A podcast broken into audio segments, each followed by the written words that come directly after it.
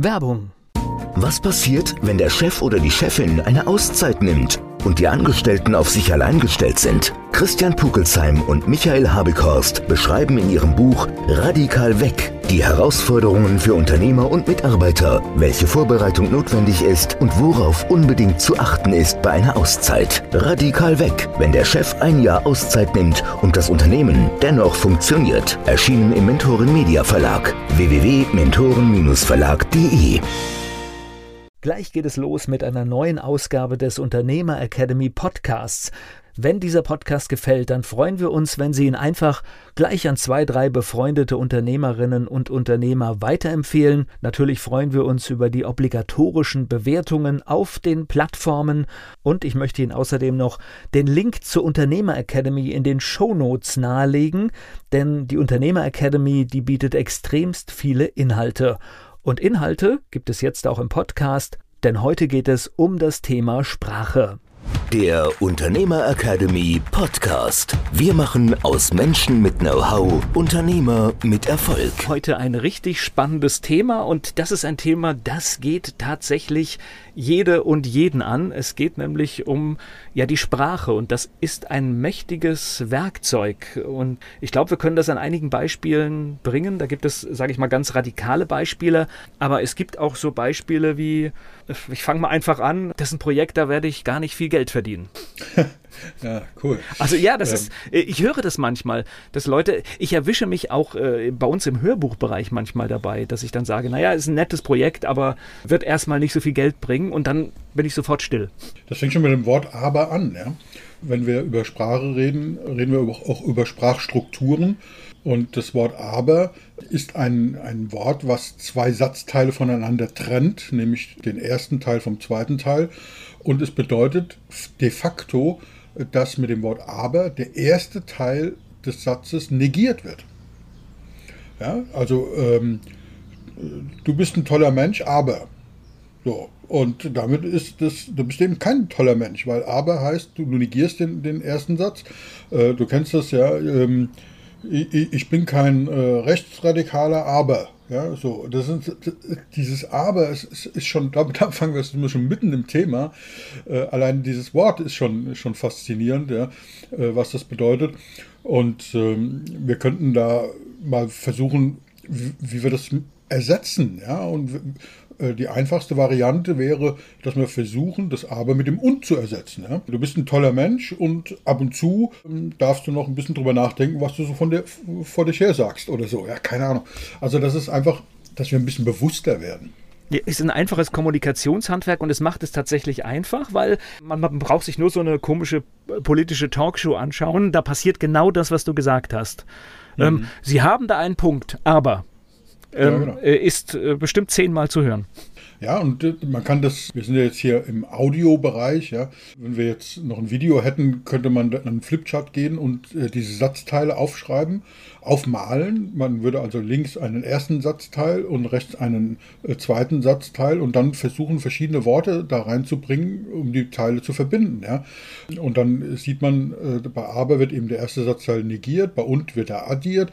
Äh, es gibt aber auch äh, Ergänzungen und und und. Aber das ähm, ist gar nicht so, so das, das Thema heute, weil ich glaube, wir könnten diese Folge sehr, sehr lang gestalten und wir müssen mal gucken, wie lange wir sie tatsächlich machen. Eig eigentlich könnten wir hier eine ganz lange Folge machen. ja, genau, genau. Da war es wieder.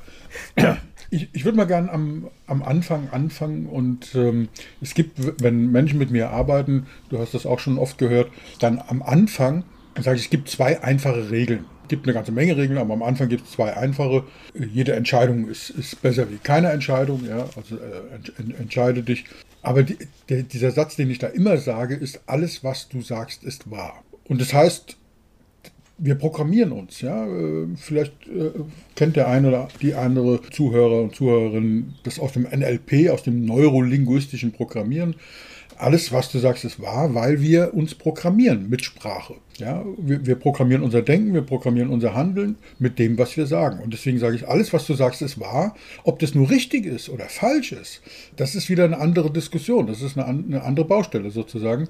Und wenn du sagst, äh, bei deinem Beispiel eben mit dem Projekt, wenn wir nicht viel Geld verdienen, ja, alles, was du sagst, ist wahr. oder wird wahr. Ne? Und das ist äh, sehr, sehr gefährlich. Und ähm, das Zweite ist, was ich immer sage, Reden hilft. Ja? Reden hilft im Sinne von, da sind wir auch so ein bisschen bei der Sprache, also da sieht man, welchen, welchen Schwerpunkt das äh, in meiner Arbeit einnimmt. Äh, Reden hilft im Sinne von, wenn es schwierig wird, schreibt nicht eine E-Mail, schreibt keinen Brief. Wobei Briefe schreiben, E-Mail toll ist, schreibt keine SMS, ja, sondern versucht mit den Menschen zu sprechen. Am besten von Angesicht zu Angesicht, face to face. Wenn das nicht geht, dann ruf wenigstens an. Das Telefon ist eine coole Methode, gibt seit, keine Ahnung, wie viel, 130 Jahren, 140 Jahren. Und das Telefon funktioniert, sehen wir an so tollen, tollen Funktionalitäten wie Telefonseelsorge und so weiter. Reden hilft. Naja, und du hast ja beim Telefon, das noch, noch ganz kurz als Ergänzung, hast du ja auch immer noch das Tolle, du hast ja immer noch eine Distanzebene da drin. Ja, genau. Ja, also das ist, das, das ist ja manchmal im Gespräch vom Vorteil. Das heißt, wenn du dir gegenüber sitzt, dann hast du, sage ich mal, die volle Packung. Aber beim Telefonieren hast du halt einfach nur diesen Audiokanal und das kann manchmal ein Vorteil sein. Kann manchmal ein Vorteil sein. Ich glaube, dass die Reihenfolge tatsächlich ist, persönlich hinzugehen. Ich sage dir ein Beispiel, was ich meine weil diese Distanz ist in den Fällen, die ich genau meine, eben nicht gut. Und je weniger Distanz da ist, desto besser ist es. Stelle folgende Situation vor. Du kriegst ein Schreiben vom Finanzamt, wo drin steht, sehr geehrter Herr Peach, nach Überprüfung der Sachverhalte sowieso und zahlen Sie bitte bis, was haben wir heute, bis zum 15. des Monats 50.000 ähm, Euro bei der Finanzkasse ein. So, Nachzahlung, irgendwas. Was machst du dann? Ja? So, dann kannst du hinschreiben und dann sagen, ich, ich sehe es gar nicht ein und das ist alles Mögliche falsch und ihr seid Idioten. Und dann kriegst du zurück entweder gar keine Antwort oder zahlen sie. So, jetzt kannst du natürlich freundlicher sein, du kannst auch am Telefon arbeiten, wie du eben gesagt hast, und kannst den, den Sachbearbeiter anrufen. Das wäre schon mal richtig gut. Also, du könntest mit dem Sachbearbeiter sprechen und dem sagen, also schau mal, ich ver verstehe es nicht ganz und abgesehen davon, ich habe damit nicht gerechnet. Ich könnte es jetzt auch nicht bis zum 15. zahlen. Wie kriegen wir die Kuh vom Eis? gemeinsam. Ja?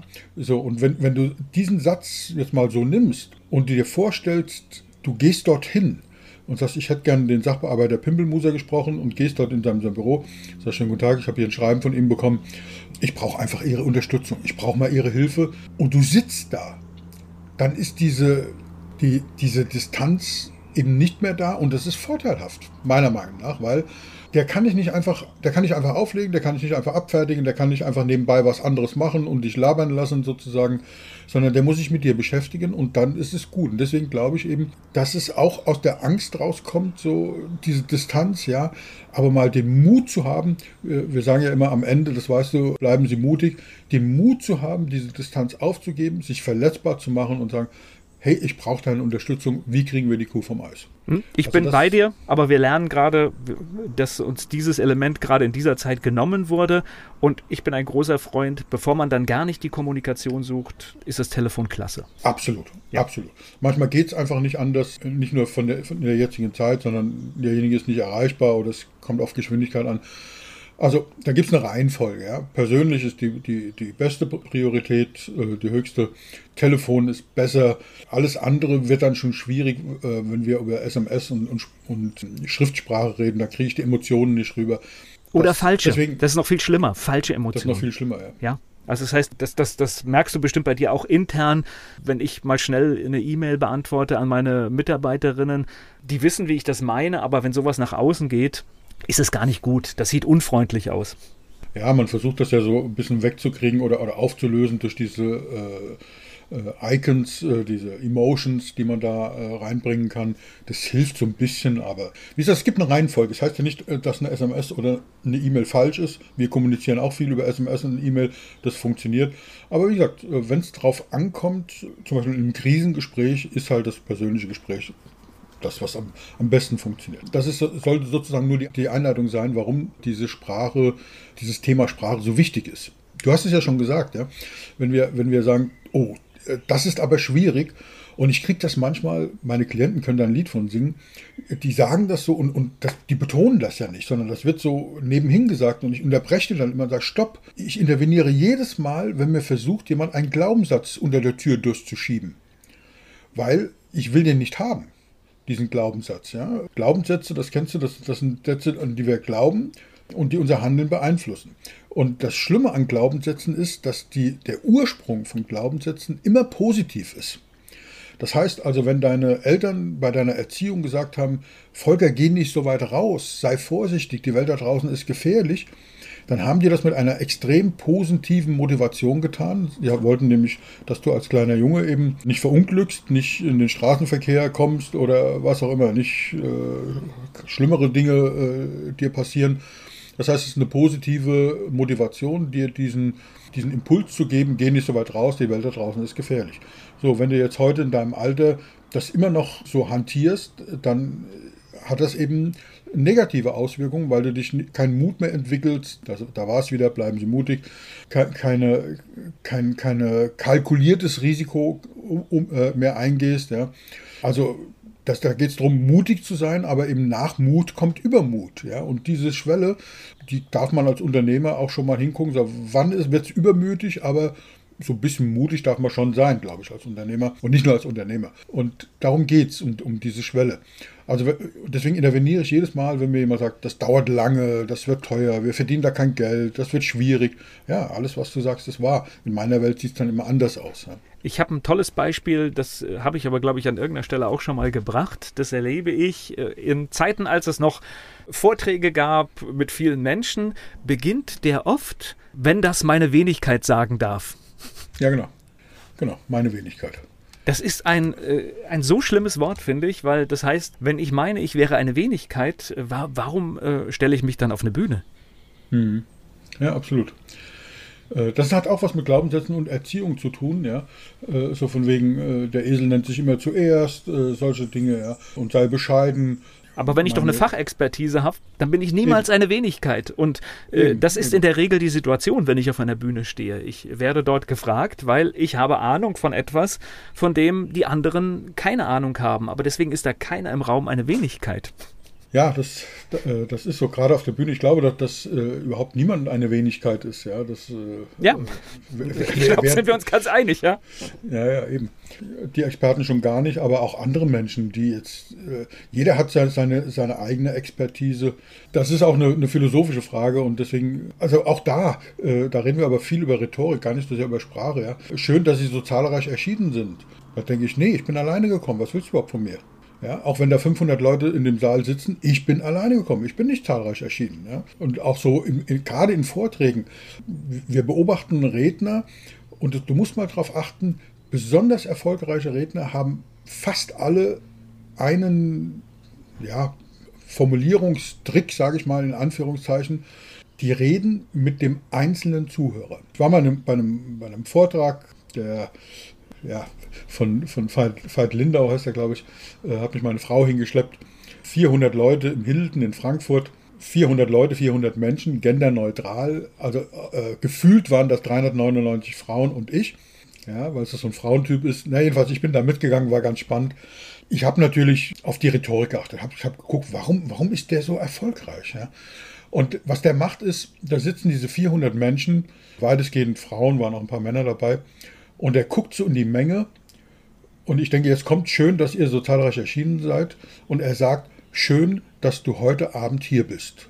Also er spricht in der Einzahl. Und das ist, du musst das mal versuchen, das ist gar nicht so einfach, wenn 500, 400, 1000 Leute, 2000 Leute vor dir sitzen, in der Einzahl zu sprechen.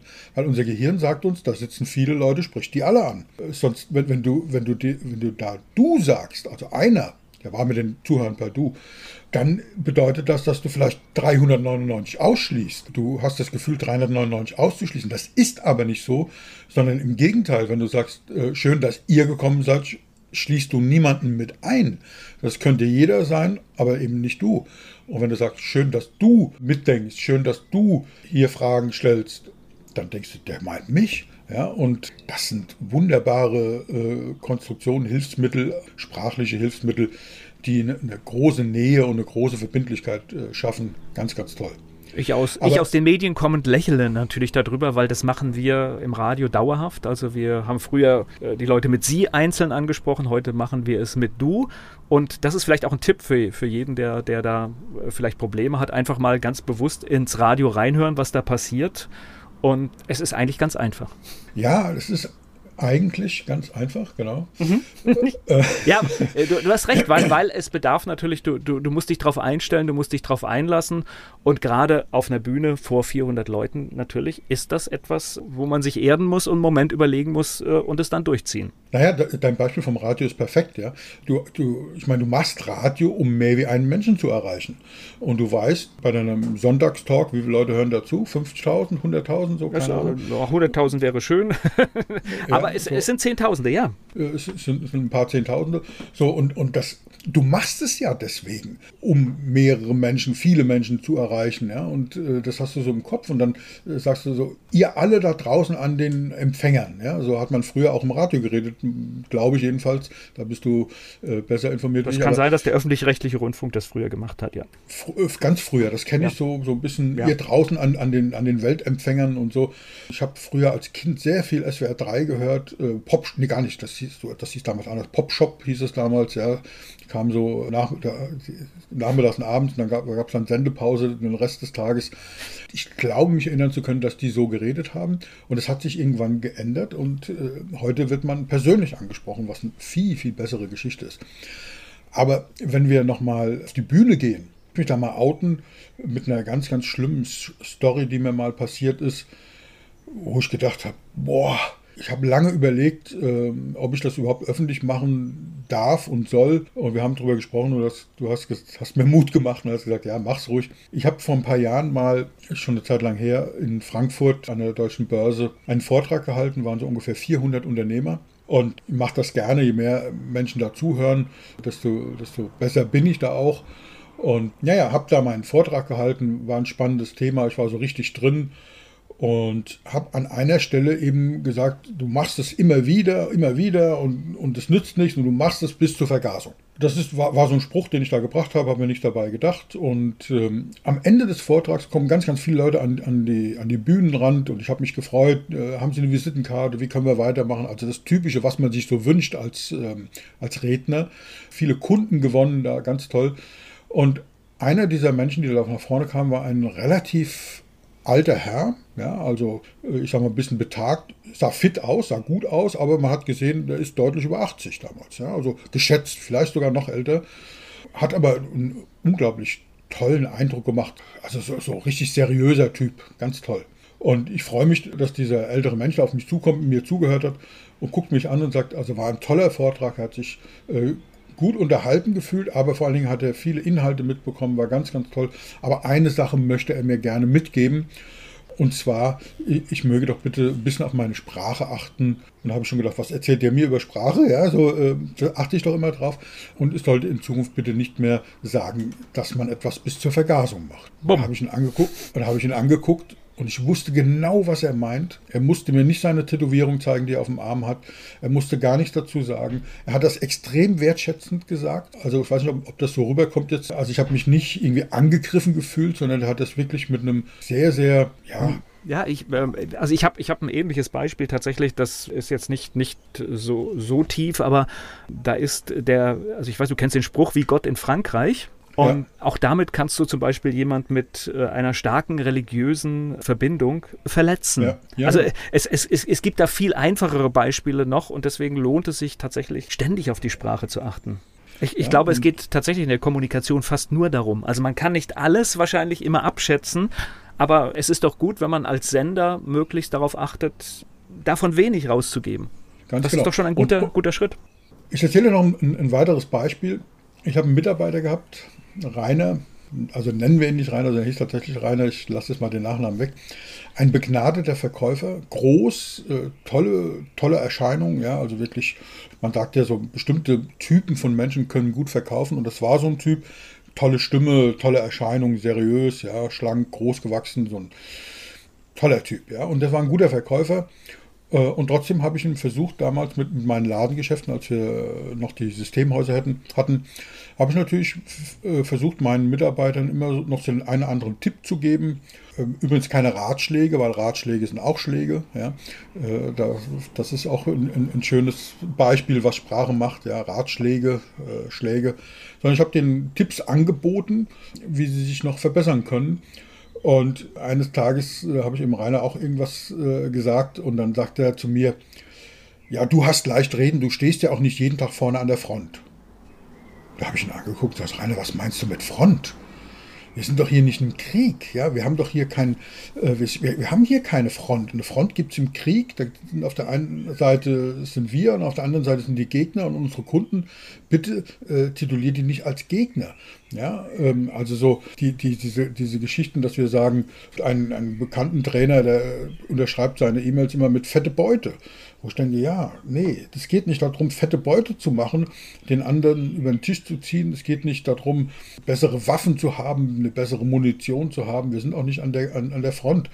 Das auch eben diese Begriffe mal bewusst da zu machen. ist uns ja. ein dicker Fisch ins Netz gekommen. Ja, genau. Das habe genau. ich mal in der Zeitung von einem Lokalpolitiker gelesen über die Ansiedlung eines Unternehmens. Wenn ich das lesen würde am nächsten Tag, würde ich, glaube ich, schauen, ob ich das rückgängig machen kann. Das ist genau der Punkt. Ich glaube, das ist ein wunderbares Beispiel. Ich glaube, das kann jeder nachvollziehen, weil das Gefühl hatte ich eben, als du es gesagt hast, ist genau das Gefühl gehabt. Ja? Wenn, wenn ich damit gemeint wäre, würde ich sagen, uah, komisch. Ja? Ja, also das ist tatsächlich, also Sprache ist, glaube ich, äh, ganz wichtig und das, das passiert ja auch unterbewusst. Das heißt, wenn du eine gute Sprache hast, wenig äh, Kriegssymbolik oder am besten gar keine, dann ist das immer wertschätzend, ja.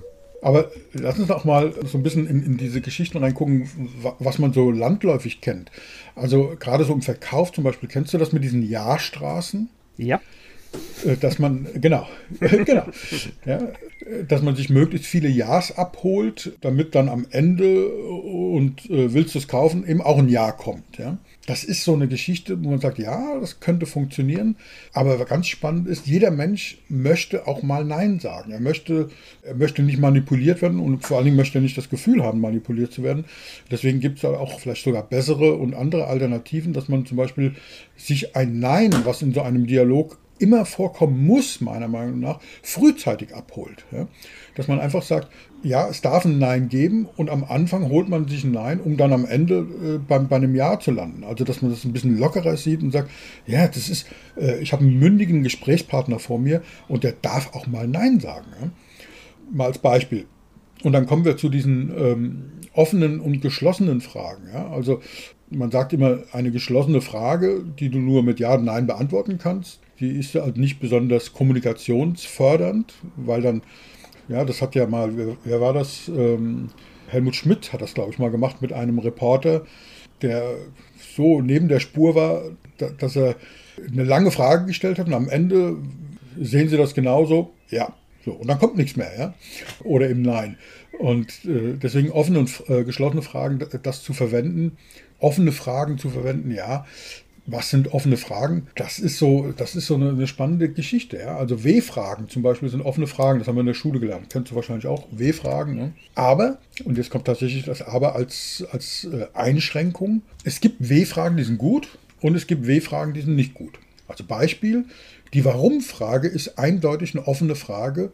Sie ist aber hochgradig schwierig weil die Warum-Frage immer eine Frage der Rechtfertigung ist. In einem Verhör, in einer Verhörsituation, stell dir vor, du sitzt am Schreibtisch, ja, einer sitzt dir gegenüber im Dunkeln, hat eine 500-Watt-Lampe in dein Gesicht hineingeblendet. Warum hast du das gemacht? Die Frage, warum, sofort, drängt dich sofort in die Defensive, drängt dich in die Rechtfertigung, ist keine gute Geschichte. So, jetzt manchmal willst du Dinge wissen, warum hat das jemand gemacht? Also wie kommst du aus der Nummer raus? Jetzt kannst du da drum rumreden oder eben zum Beispiel sagen, naja, wenn du eine Warum-Frage stellen musst, äh, weil es dich wirklich interessiert, dann begründe das. Also dass du zum Beispiel sagst, ja, warum hast du in der Vergangenheit keine persönlichen Gespräche geführt, sondern alles per E-Mail gemacht? Ich frage deswegen, weil das und das und das. So, und wenn du das begründest, ist das sofort entschärft. Merkst du das? Ja, klar. Also wirklich, wenn wir generell offene Frage, aber gerade bei Rechtfertigungsfragen, auch bei, bei Warum-Fragen, immer begründen, warum wir das machen. Und so bestimmte Dinge, die wir gelernt haben in der Psychologie früher, funktionieren heute überhaupt nicht mehr, weil sie gelernt sind. Das heißt, wir reden ja heute über biologisches, neurologisches Verkaufen, also praktisch, wie funktioniert unser Gehirn. Vor 30 Jahren haben wir psychologisch verkauft. Und ein Beispiel dieses, für dieses psychologische Verkaufen ist, du kennst diese Frage von den Versicherungsvertretern, Herr Pietsch, äh, wollen wir uns morgen Mittag um 14 Uhr oder übermorgen um 18 Uhr treffen? Das ist die, die berühmte Alternativfrage. Kennst ja. du, oder? die, die, die Tatsache ist, dass heute, also die hat mal extrem gut funktioniert. Heute fällt bei den meisten Menschen schon eine Klappe, wenn sie nur die Frage hören. Ja, weil sie genau wissen, sie, sie, jemand versucht sie in die Enge zu treiben, jemand versucht sie zu manipulieren. Äh, und deswegen, ähm, ja, das ist eine Geschichte, ja. dass man sagt, will ich das so machen? Oder traue ich mich nicht einfach zu sagen, wann passt es Ihnen besser? Ich möchte es gerne wissen, wieder die Begründung. Dann können wir gemeinsam im Kalender gucken, einen guten Termin finden. Und wenn einer wirklich das nicht kaufen will, man, ich glaube, man darf die Leute nicht überreden und auch keiner will überredet werden. Ja. Vielleicht naja, du hast ja, also meine, meine Erfahrung ist, wenn das von vornherein nicht stimmig ist, hast du auch immer Probleme mit diesem Kunden. Also das heißt, das sollte ja, man genau. sich immer, man sollte sich das immer überlegen, wenn, wenn das nicht funktioniert und der Kunde nicht, nicht gemeinsam mit jemandem arbeiten will, dann wird es Probleme bringen und die kosten nachher Geld und Zeit. Ja, das ist auf beiden Seiten so. Das ist, äh, da gibt es auch diesen Begriff der Kaufreue. Ja, also wenn, wenn du dich dann sozusagen hast breitschlagen lassen, irgendwann kommt, setzt dein Verstand wieder ein und dann kommt das, was Kaufreue ist. Also es ist auf beiden Seiten nicht gut. Ja, also das ist ganz klar. Also das, das sind solche äh, Geschichten, die wirklich ja, sch schwierig sind. Ja. Aber so bestimmte Sachen können wir tatsächlich äh, verwenden. Also ich weiß nicht, ob du schon mal was vom Priming-Effekt gehört hast aus der Wissenschaft. Priming von, von Primäre, also von, von zuerst Priming. Ähm, ich kenne ja die Unternehmer Academy, deswegen habe ich äh, davon schon gehört. ja, ja. ja, das sind so, sind so, Effekte. Also wenn du ein Gespräch anfängst, ähm, und sagst, äh, haben Sie sich gut hierher gefunden? Ja, ich bin mit den öffentlichen Verkehrsmitteln hergekommen, hat gut geklappt, Bushaltestelle ist ja vor der Tür. Aber ist Ihnen aufgefallen, äh, dass die Fahrt von hier nach, äh, vom Bahnhof nach hier äh, statt 1,60 Euro jetzt äh, schon 1,80 Euro kostet? Ja, ist Unverschämtheit, so und so viel Prozent zu erhöhen. Ja, kann man starten. Man könnte aber auch starten, dass man sagt, ja, es ist tatsächlich so, öffentliche Verkehrsmittel, 80 Prozent der Bevölkerung befürworten öffentliche Verkehrsmittel, äh, wenn sie gut funktionieren. Das sind in so und so vielen Millionen Menschen, fahren tagtäglich mit der Bahn und so weiter. Also große Zahlen. Und das, das Spannende ist, wenn wir also einen, einen Anker gesetzt haben mit großen Zahlen, ist nachher leichter, etwas mit, mit großen Zahlen auch zu verkaufen. Ja. Also das sind so Priming-Effekte. Soll es jetzt nicht, wollen wir jetzt nicht hier in die Tiefe gehen, aber das sind so, so Geschichten, wie wir uns sozusagen in ein Setting reingeben, reinbegeben können. Und dieses Setting, das hat eben auch was mit einer, wie sprechen wir überhaupt, was ist zum Beispiel eine positive Handlungssprache? Also eine positive Hand, ich sage mal, was eine nicht positive oder negative Handlungssprache ist. Das heißt, verstehen Sie mich bitte nicht falsch. Ja? Stattdessen könnte man sagen, bitte verstehen Sie mich richtig. Ja? Also, dass man es einfach anders ausdrückt. Und gut merken, wir wollen ja hier kein, kein Seminar draus machen, gut merken kann man sich das mit diesem Echo. Also ähm, bei dem Echo-Effekt kommt wieder mein, mein Lieblingsverkäufer, weil er wirklich gut war, Rainer ähm, zutage. Der hat mal damals, wie gesagt, das ist ja schon 25 Jahre her, einen sehr, sehr hochwertigen Tintenstrahldrucker damals verkauft, das weiß ich noch wie heute, ein Epson war das, der ein A3-Drucker, ja, also kein A4-Drucker, sondern A3 und da war damals richtig, richtig teuer. Oder sagen wir so, das Invest war sehr hoch, weil es äh, ganz neue Technologie war und äh, so ein Drucker hat damals richtig, äh, ja, hat hat einen hohen Preis gehabt. So, wie auch immer. Jedenfalls, der hat den verkauft, der Kunde wollte den haben und hat, hat ihnen da die Vorteile dargelegt und alles gut. Der Kunde hat bezahlt, hat den Drucker in die Hand genommen und beim Rausgehen sagt Rainer zu dem Kunden, und denken Sie daran, dass Sie den Drucker ab und zu mal anmachen und eine Seite drucken, damit, damit der Druckkopf nicht eintrocknet. Dreht er sich um und sagt, wieder kann der Druckkopf eintrocknen? Naja, sagt er, es ist ein Tintenstrahldrucker. Wenn äh, A3, wenn Sie nicht jeden Tag A3 drucken, dann kann das passieren, das war damals so, dass der eintrocknet. Ah, also nicht alles, dass er den Drucker zurückgeben wollte schon. Und daraufhin äh, habe ich einen, einen, einen, Begriff definiert, der ist von mir, den gibt es so in der Rhetorik nicht, aber vielleicht äh, wird er jetzt eingeführt.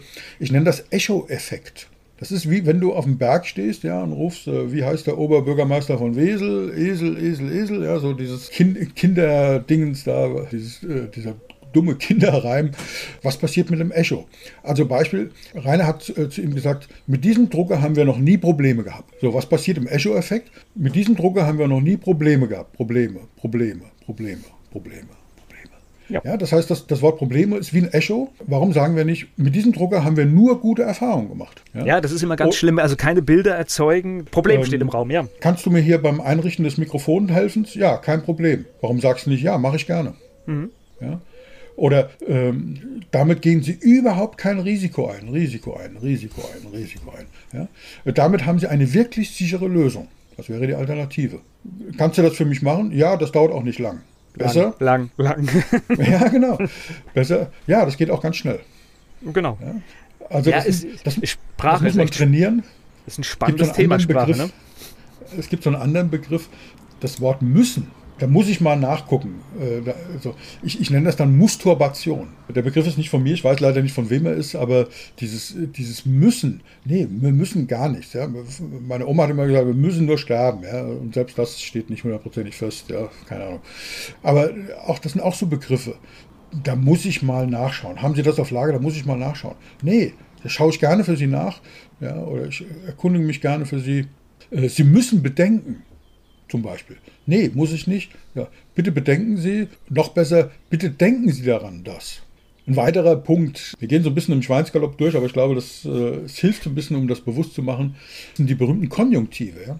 Ich würde mich freuen. Ja, schade eigentlich. Warum freust du dich nicht? Ja, das finde ich heute immer noch bei Angeboten. Ich äh, würde mich freuen, ja, wenn genau. Sie dieses Angebot annehmen. Ja, das ist äh, volles Selbstbewusstsein ins Angebot rein. Das ist ein, ein, ein extrem wichtiges Beispiel mit dem Angebot. Ich mache das ganz provokativ so, dass ich das sogar äh, vorhernehme, dass derjenige das Angebot annimmt. Ja, ich schreibe dann wirklich da rein.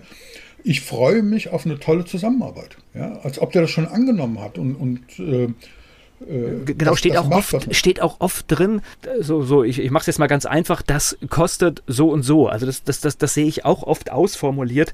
Ist auch äh, eine ganz blöde Formulierung. Also da gibt es viele schöne Sätze, die man schreiben kann. Was weiß ich, sie erhalten das bei uns für nur. Also man kann solche Begriffe wie Kosten und äh, alle, die schon teuer aussehen, man kann die problemlos vermeiden. Also ähm, es gibt ein schönes Beispiel, ähm, da muss ich jetzt aufpassen mit den, mit den Automarken, weil es äh, wenig was. Ich nehme jetzt einfach mal, keine Ahnung, äh, verzeih mir bitte, wenn ich da jetzt irgendwie zwei Marken nehme. Ich nehme jetzt einfach mal, ich sag mal, ein Fiat und ein Porsche. Ja, so. Also wenn du einen neuen Fiat kaufen willst, und das hat nichts mit Diskriminierung zu tun, und Fiat sind gute Autos und Porsche auch, für den einen so, für den anderen so. So, du gehst da rein und sagst, ich brauche äh, hier so, so, so ein Fiat, vielleicht ein Kombi, weil ich Familie habe. Und du gehst dann da rum und, und siehst da dieses Modell. Und dann kommt der Verkäufer und zeigt dir das, macht da einen Kofferraum auf und sagt, das ist auch ganz sicher und ist ein tolles Auto und äh, braucht äh, wenig Sprit und und und. Und am Ende kommt die Frage, was kostet die, die, Kiste? Und dann sagt der Verkäufer, also diese Kiste kostet, nein, sagt er nicht, äh, dieses tolle Auto kostet, keine Ahnung, 22.000 Euro. Mal als Beispiel. So, und dann ist es okay, ja. Das würde in einem Porsche-Zentrum, in einem Porsche-Autohaus nie und never ever passieren. Ja, äh, gleiche Situation, angenommen, du könntest dir das leisten und wärst jetzt Fan von dieser Automarke und du gehst dort rein und lässt dir das zeigen, machst vielleicht eine Probefahrt und der sagt dir, das ist ganz toll, ist auch äh, sehr sportlich, von 0 auf 100 und sehr sicher und alltagstauglich. Und die ganzen Argumente für Porsche und äh, du äh, willst es auch hören, weil es bestätigt dich in deiner Meinung. Und du fragst vielleicht, äh, was, was kostet das, äh, dieses Fahrzeug? Und dann sagt der Verkäufer, und das ist definitiv so, äh, diesen, diesen Porsche bekommen sie für 120.000 Euro. Und es ist ein Unterschied, ob du etwas bekommst oder ob etwas kostet. Und bei den ganz edlen Geräten, ja, ähm, dann heißt es, und mit 180.000 Euro bewirbst du dich auf einer Liste dafür, den vielleicht im Laufe des nächsten Jahres zu bekommen, den GT3 oder so. Ja. Das heißt, welche Haltung steht hinter diesen Begriffen? Kostet dein Angebot etwas oder bekommt man deine Leistung? Ja, äh, das ist, das hat etwas mit, mit einer inneren Haltung zu tun. Kosten betriebswirtschaftlich ist etwas, was man reduzieren will. Warum darf es keine Investition sein? Ich investiere, weil das, was ich da bekomme, ist viel, viel mehr wie das, was ich investiert habe. Ja. Ich finde das so ein spannendes Thema. Ich habe jetzt einen Vorschlag. Wir, wir suchen jetzt äh, in den nächsten Wochen weitere negative und positive Beispiele, die uns begegnen. Und dann setzen wir das einfach äh, in einer Episode fort, das Thema Sprache. Das machen wir. Ich habe noch eine, eine, ganze Reihe Beispiele und du sammelst, ich sammle, wir gucken äh, in unserer Umgebung und ich glaube, dass wir eine nächste Folge damit durchaus füllen können. Ja, wahrscheinlich mehrere. ja, genau. Weil ich habe hier noch eine ganze Menge auf der Liste drauf und äh, ja, sehr cool, freue ich mich drauf. Auch was die Sprache angeht, bleiben Sie mutig. Der Unternehmer Academy Podcast. Wir machen aus Menschen mit Know-how Unternehmer mit Erfolg. Werbung. Was passiert, wenn der Chef oder die Chefin eine Auszeit nimmt? Und die Angestellten auf sich allein gestellt sind. Christian Pukelsheim und Michael Habekorst beschreiben in ihrem Buch Radikal weg die Herausforderungen für Unternehmer und Mitarbeiter, welche Vorbereitung notwendig ist und worauf unbedingt zu achten ist bei einer Auszeit. Radikal weg, wenn der Chef ein Jahr Auszeit nimmt und das Unternehmen dennoch funktioniert. Erschienen im Mentoren Media Verlag www.mentoren-verlag.de